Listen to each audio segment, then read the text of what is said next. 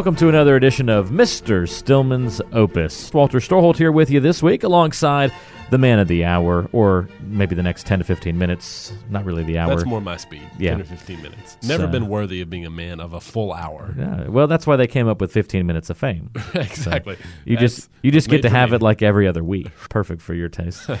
um, we're talking on this week's podcast about keeping things in context, in particular your accounts, keeping them in context. And the idea behind this podcast is to make sure that we're not kind of getting fooled by what our accounts might be doing. Mm-hmm. Keeping in mind of like why we're doing what we're doing when we're investing. John's going to make that picture clear for you. Sure. So, as an example, a lot of people right now could not be more pleased with their 401k.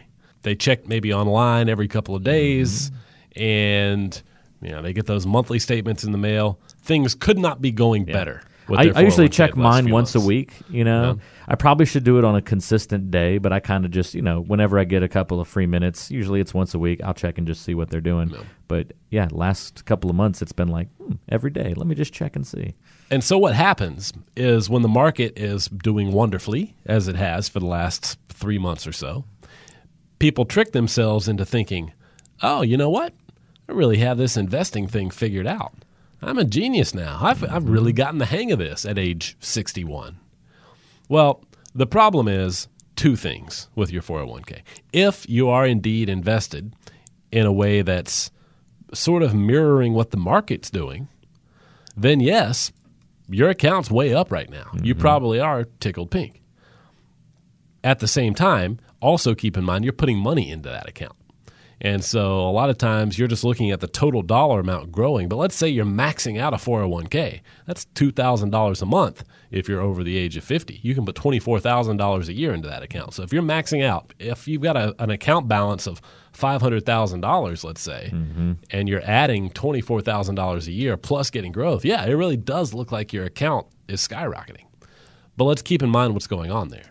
If you're really seeing that significant growth and you're tickled pink right now, what that actually indicates to us, and this is kind of counterintuitive, but that could indicate that you have a problem because it, it could indicate that your your account is behaving as the market as a whole is doing. It probably shows that that's how you're invested. Mm-hmm.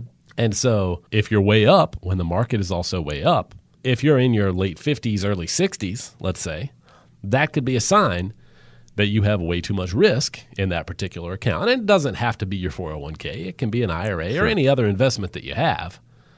That could be problematic if you're way up because the market's way up.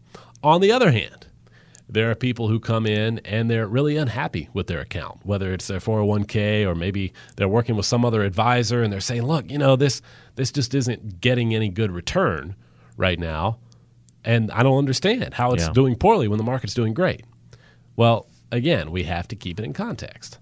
If you're 63 and you're retiring next year and you need that money for income the day you retire, we don't want that account following the market, mm-hmm. right? So the fact that you only got 3 or 4% on it last year is a good sign because that means it's not correlated to the market. So if and when we have a market crash, and I don't want to be the guy who says it's coming tomorrow, it could. It could come next week. It could come two and a half years from now. I mm-hmm. don't know. But the point is, you need to think less about when is the next market crash going to be and how do I position myself against it. It's more a question of, okay, the market crash could come at any point. Based on the timeline until I need this money, how should I be invested? Mm-hmm. If you need the money in a year or even five years, we pretty much want to pretend like there's a market crash coming tomorrow, whether it does or not. And if you need the money in 15 years, who cares what the market does Right. tomorrow? It's okay to kind of be in an account that's behaving that way. When the That, market's that's where I was going to take this. You know, while we're keeping things in context, Mm-hmm. is let's not view, and I think this would probably be, I would identify as a common problem for a lot of people. With my vast knowledge of the financial world, being your interviewer, of course, each and every week here on the show, um, but I, I would identify this, and that's people often view their investments you know, whether you've got a bunch of 401ks or IRAs or lots of both all combined, you view your million dollars saved for retirement all the same people never are really able to segment out the fact that they should be invested differently. So, one of your accounts, I think this is what you were driving at, you can be jumping up and down excited about maybe that IRA because that's allocated for something you're going to do 15 years from now whereas your 401k you're planning to use that money as soon as you retire so that's the thing that you should be almost disappointed that you're not keeping pace with the market right, Right. now but you should also be happy with that case So let's use a real life example. okay A couple of real life examples, actually. Uh, so I had a client uh, about a month ago who got his end of 2016 end of year performance statement for his IRA that we manage. He'd gotten like a 3.2% return for the year on that account. And he's comparing it to his 401k. And he's saying, I don't understand how you could only get 3.2%. Look what the market did in 2016, especially at the end of the year. How'd you only get 3.2%? But then we had to put it in context. Look at your plan. You're retiring in three years. The first money that we use in retirement is that IRA, mm-hmm. where you just got 3.2%. It's very bond heavy. All we're really trying to do with that account is keep up with inflation. And when we have a 40% downturn in the market, you know what we're going to get in this other account? Probably about 3.2%. That's how it's structured. That's the point of it to be slow sense, and yeah. steady.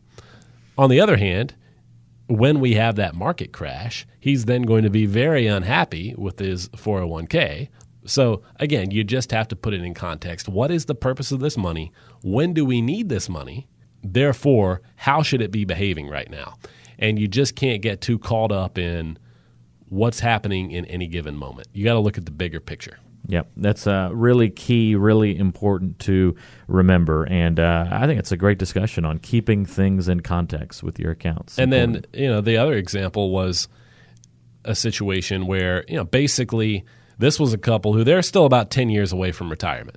different picture than the other guy. Yeah. yeah, And so, uh, still though, the account that we're managing for them is the first money that they're going to use in about a decade. So it's kind of moderately invested, right? Not huge risk. It's not following the market. The volatility is muted a bit compared to her 401k that she's managing on her own, that is essentially following the market because the way we set up their plan is she needs that money in about 20 years. Mm-hmm. She's 52. She doesn't need that money until she's 72.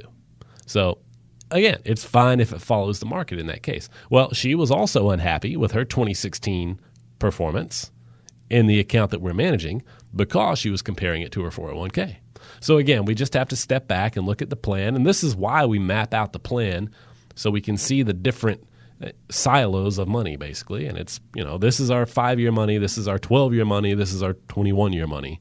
Once you remind yourself okay when do we need this money? That then clarifies how it should be invested. But you know it's just so easy to get caught up in the moment And and just to play like devil's advocate here, John, the first example that you gave of the guy that's three years away and he's looking at what the market did last year and the fact that he only got three percent in that account and the, you're kind of miffed at that because hindsight's twenty twenty and mm-hmm. you know the contrarian is going to say, well, if you'd had been invested more aggressively, look at how much more growth there would have been and how that would have changed the lifestyle. But you've got to flip that on its head and say, okay, well, great. Well, now we're faced with the same decision this year. Now you're two years away from retirement. Mm-hmm. Sure, we we could have another big run up this year. Do you want to take that risk again? You you, you can't look back in those situations. You got to look forward. and that's the thing when we're putting a plan together it's based on with the money that you have now and the money that you're going to contribute for the remainder of your working years if you're still working along with the income that you want to have once you retire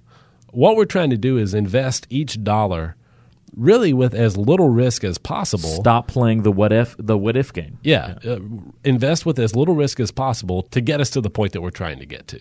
So, if we can invest it in an account that's not very volatile, that we might get three to five percent a year on over the next decade, and that's enough to get us where we're going to go. Well, most people are going to want to do that. You know, take the known commodity, right?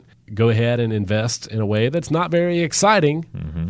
But again, to go back to the Will Rogers quote that we talk about all the time, at some point in my life, it's not about the return on my money, it's about the return of my money. I need to mm-hmm. get a poster of that in the office. Can't say it enough. It's such an important concept. And so you're exactly right. We can't get too caught up in hindsight because that's really the only way to know the right answer. All we're trying to do is get from point A to point B with as little risk as possible. And inevitably, somewhere along the way, that probably means some segment of your money, some segment of your portfolio is not doing as well as the market. But that's by design. Will Rogers also said, by the way, that everybody is ignorant only on different subjects.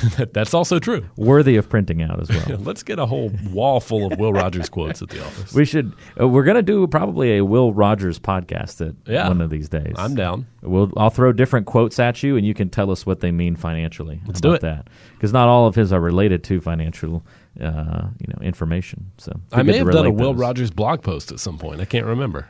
and and I'm sure it's made an appearance on your radio show. Absolutely. But- so it's it's time to come around for the podcast. Yeah. Uh, one last thing Will Rogers said was, even if you're on the right track, you'll get run over if you just sit there. So listen to the information today, and if you realize that you're taking too much risk in your portfolio, don't just sit there. You're going to get run over. Come in, have a review with John Stillman if that's what you need. Maybe this was our Will Rogers podcast. Hey, it looks like it turned into that. Certainly the tail end. Uh, we'll wrap it up, and uh, this has been Mr. Stillman's Opus. Thanks for joining us. For John Stillman, I'm Walter Storholt. We'll talk to you on the next edition.